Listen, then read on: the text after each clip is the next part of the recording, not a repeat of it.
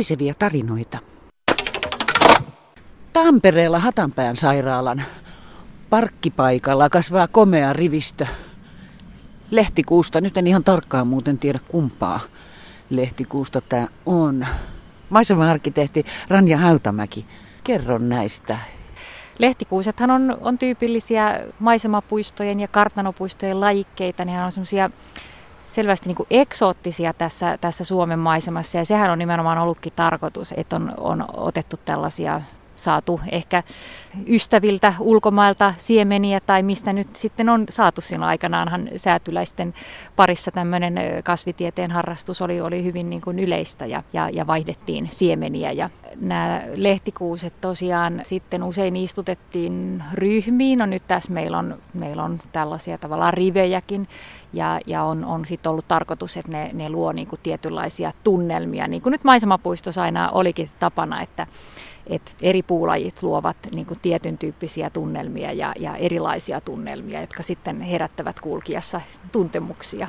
Semmoinen hyvin eksoottinen ilmestyshän tämä lehtikuusi tässä on. Eikö se kaiketi tullut meille aika paljon venäläisten kautta. Joo, eli Siperian lehtikuusi, no toinen on sitten Euroopan lehtikuusi, mutta että näissä maisemapuistossa oli, oli nimenomaan tyypillistä, oli, oli Venäjälle silloin sää, säätyläisilläkin oli paljon yhteyksiä. Sieltä tuli sitä siemenpankkia meille. Vantaan Hakunilassa Lehtikuusen koululla on alkamassa välitunti. Biologian ja maantiedon opettaja Jarkko Nikkilä – Opetetaanko teillä lehtikuusta? Totta kai koulun nimikko puuhun niin täytyy opettaa ja näyttää. Olemme myöskin istuttaneet lehtikuusia tähän lähiympäristön metsiin ja puistoalueelle. Tuossa ihan vieressä on lehtikuusi metsikkö. Sen mukaan tämä koulu arvatenkin on saanut nimensä. Kyllä, aivan oikein. Eli Arja Virtapuro, meidän kouluopettaja, ehdotti tätä nimeä ja se sitten lopulta voitti nimikilpailun. Ja perusteena oli nimenomaan tämä, että nimi tuli jotenkin liittyä tähän alueeseen ja, ja kun me ollaan luonnonläheinen koulu, niin, niin Lehtikuusi oli hyvä, hyvä nimitys. Kävellään vähän lähemmäksi tuota metsikköä, niin kerro siitä sitten mulle. Joo. Kyllä, nämä on hyvin kookkaita lehtikuusia jo. Ikä on, on sanoisin yli 50 vuotta reilustikin. Ja pituutta on yli 20 metriä varmaan näillä pisimmillä. On, ellei enemmänkin. Kyllä, ja tuosta näkee tuosta rungosta. Se kaarna on, on aika lähellä näyttää männyn rungolta täältä niin alhaalta. Sen verran paksua toi kaarna ja halkeilee.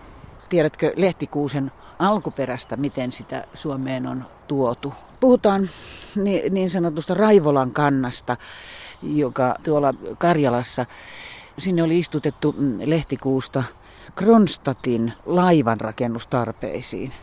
Kyllä, lehtikuusi on laiva, laivamateriaalinen ja hyvä, koska se on erittäin kestävää ja, ja äh, hitaasti lahoavaa puuta. Ja tätä lehtikuusta on nyt hyödynnetään nykypäivänä pitkospuissa esimerkiksi ja ulko, ulkokalusteissa myöskin äh, luontokohteissa, jos ei haluta käyttää tämmöistä myrkyllä käsiteltyä puuta. Niin se on hyvin tämmöinen ekologinen puu. Joskin, koska se on todella kovaa, se, varsinkin se sydänpuu, niin, niin tuota, se on aika haasteellista rakentaa. Minulla on tästä omaa kokemusta, että siihen ei naula oikein taida upota, eikä ruuvikaan, että niin kovaa on se puu, varsinkin Siperian lehtikuusi. No, kerro tästä omasta kokemuksesta. No joo, mä olin tuolla ähm, TE-keskuksella äh, kesä, kesätöissä ja, ja sain tehtäväksi rakentaa sinne Liminganlahden luonnonsuojelualueelle tämmöisen pöydän ja penkkiyhdistelmän ja materiaalinen on lehtikuusi lankku.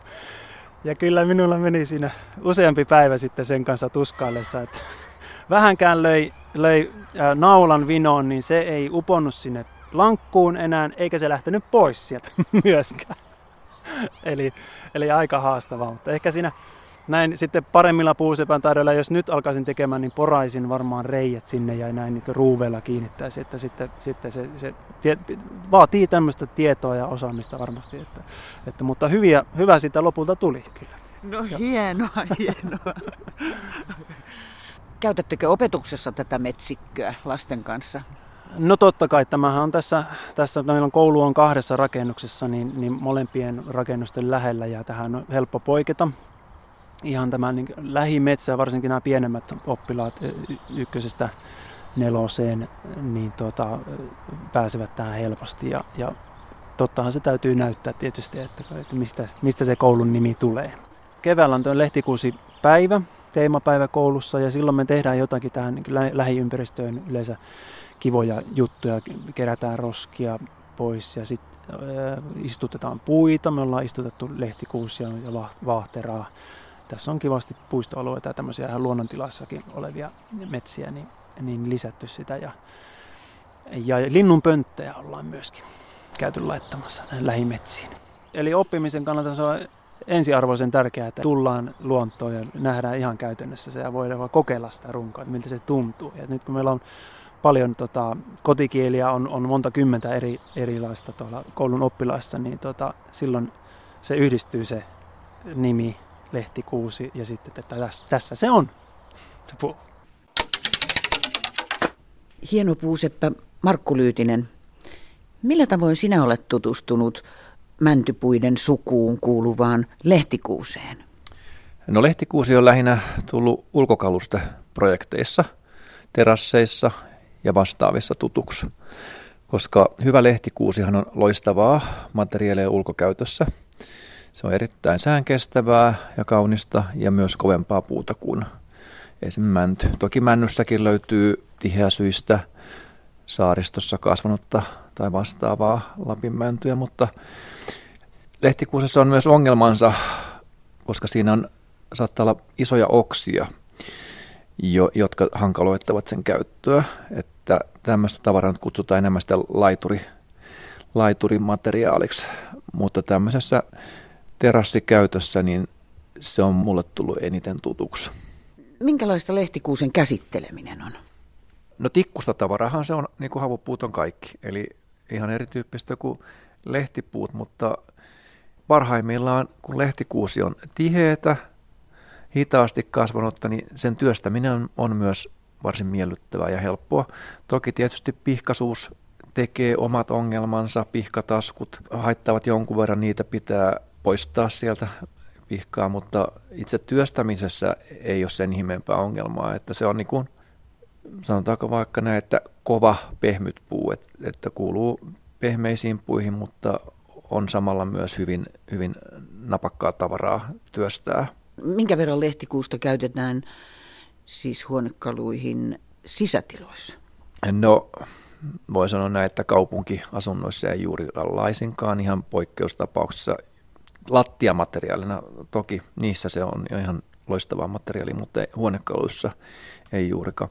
Sitten kun puhutaan vapaa-ajan asunnoista, kakkosasunnoista, niin siellähän se on taas ihan loistavaa pöytämateriaalia, tuoleja ja muita, mutta havupuun luonne, eli voimakas syykuvia ja niin poispäin, niin tekee tietysti oman osansa siihen, että se ei välttämättä moderniin kaupunkiasuntoon ole omiaan.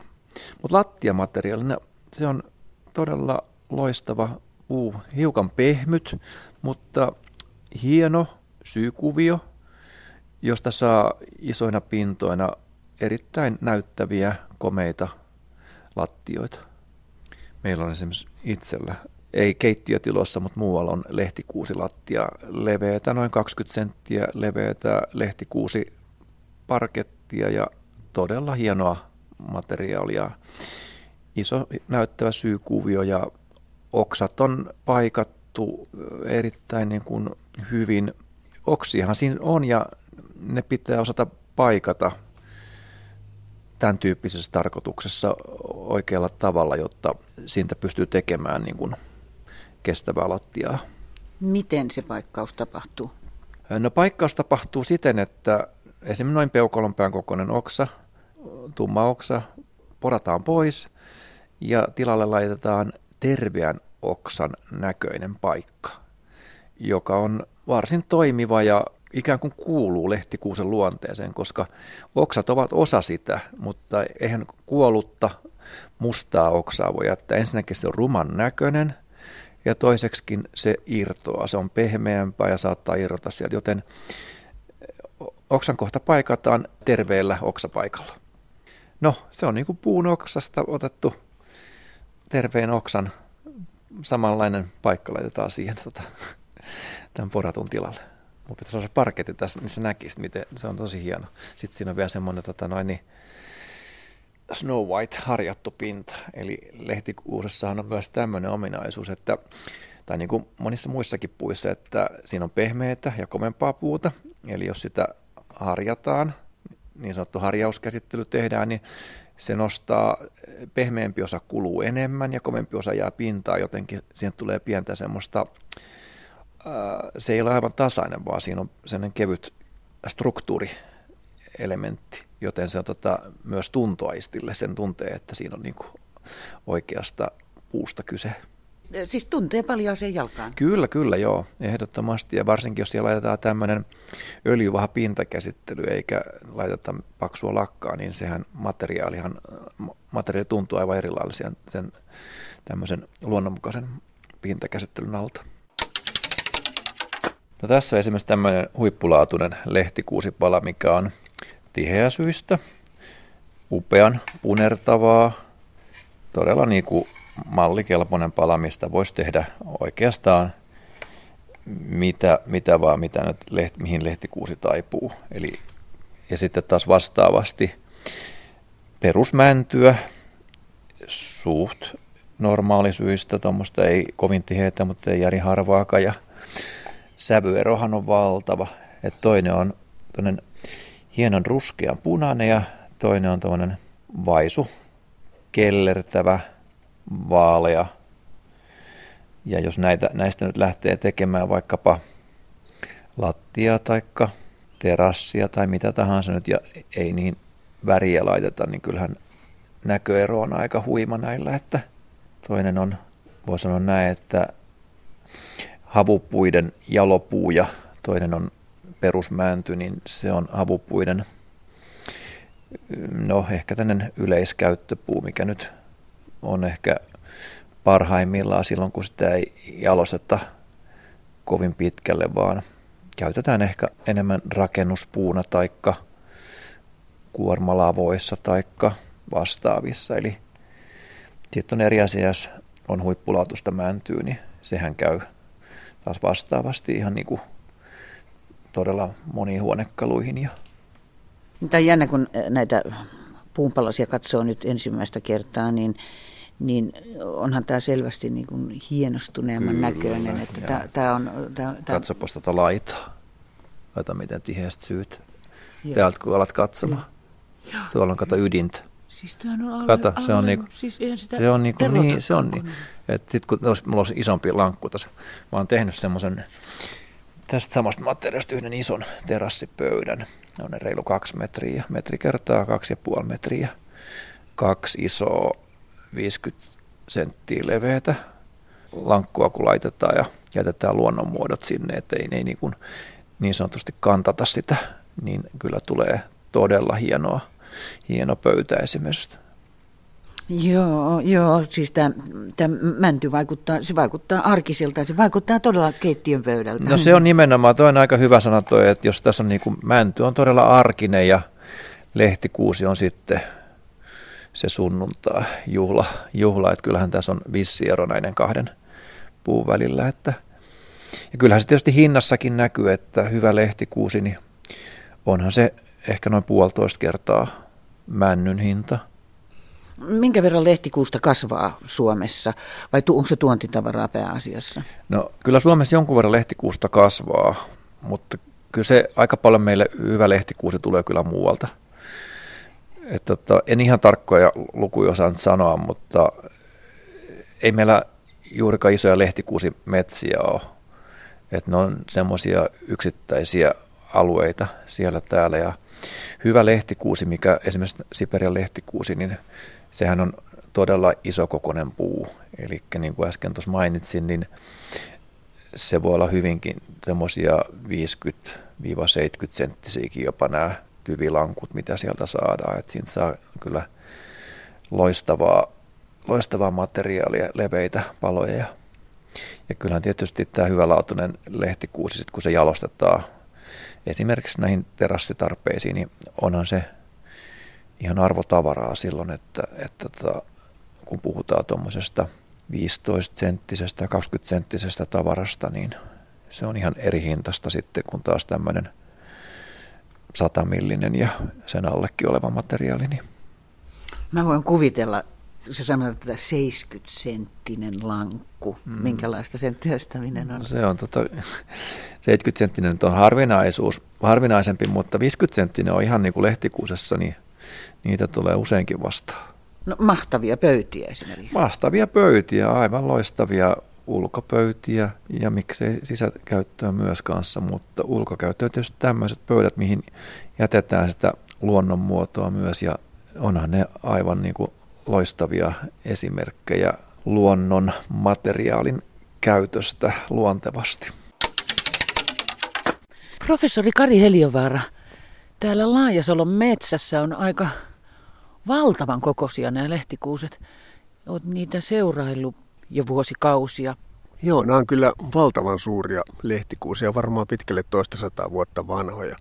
Niihin on kehittynyt tuommoinen paksu kilpikaarna tuohon tyvelle ja se kyllä kertoo siitä, että ne on tosi pitkään tällä paikalla viihtynyt. Siis lehtikuusi nimestä täytyy heti kysyä. Lehtikuusihan ei ole kuusi ollenkaan. Niin, se ei tosiaankaan kuusi, eikä se ole lehtipuukaan, vaan se kuuluu mäntykasveihin ja on, on, on havupuu, mutta pudottaa kyllä talveksi neulaset, eli lehdet oikeastaan, että se poikkeaa siinä mielessä kaikista muista havupuista. Jostain on lukenut, että lehtikuusta on nimitetty vieraslajiksi. Jostain taas on kaivellut esiin sellaista tietoa, että olisi löytynyt jopa 120 000 vuoden takaisia jäämiä lehtikuusesta. Tiedätkö tästä? No, olen myöskin itse lukenut näistä, näistä asioista, mutta kyllä melkein kaikki Suomessa elävät lehtikuiset on tuotu tänne jostakin viimeisten muutaman sadan vuoden aikana. Ja, mutta, mutta on kyllä totta, että, että jostakin kanavien rakentamisesta tai muualta veden, veden sisältä, siis vedestä on löytynyt, löytynyt hyvin vanhoja lehtikuusen runkoja. Että kyllä se todennäköisesti on kuulunut Suomen lajistoon joskus, mutta kyllä mä sanoisin, että nämä nykyään tässä kasvavat puut on kaikki tavallaan niin kuin tulokaslajeja. Minkälainen vuokraisäntä tämä lehtikuusi on? No, lehtikuusi on aika kestävä, kestävä puulaji. Siellä on hyvin vähän hyönteisiä ja harvoin se joutuu minkään pahan tuhon kohteeksi, mutta joskus kyllä lehtikuusi koi, joka on semmoinen ihan pieni perhonen, elää sen neulasten sisällä ja tekee niistä onttoja – ja joskus lehtikuusikoin tuhon jälkeen tuo lehtikuusi näyttää aika harsulta ja harvalta ja huonovointiselta. Ja harvoin se siihen kylläkään kuolee, mutta se, se niin kuin näyttää rumalta. Muutenkin näin, näin lehdettömänä, niin se näyttää jotenkin tuommoiselta hörsseliltä. Niin se vähän näyttää, mutta toisaalta se on ehkä sen etuket, kun siinä ei ole neolasia, niin myös lumi tuhot ei, ei kovin sitä va, niin kuin vaurioita. Että lumi putoo läpi tuosta puusta toisin kuin esimerkiksi männystä. Tällä lehtikuusella on, on toki muitakin tuholaisia, esimerkiksi lehtikuusi pistiäinen, joka on semmoinen pieni, toukkana vihreä hyönteinen, joka joskus vaurioittaa pahasti lehtikuusen lehvästöä, mutta sekään ei kovin paha kyllä Suomessa ole. Että noin kokonaisuutena voisi vois sanoa, että lehtikuusi on hyvin tuholaisen kestävä puulaji. Eli siis lyhyestä virsi kaunis. Niin, se on hienoa, sitä kannattaa suosia monessa, monessa eri mielessä. Ja se on myöskin metsäpaloille hyvin kestävä, osittain tuon paksun kilpikuorensa ansiosta. Puisevia tarinoita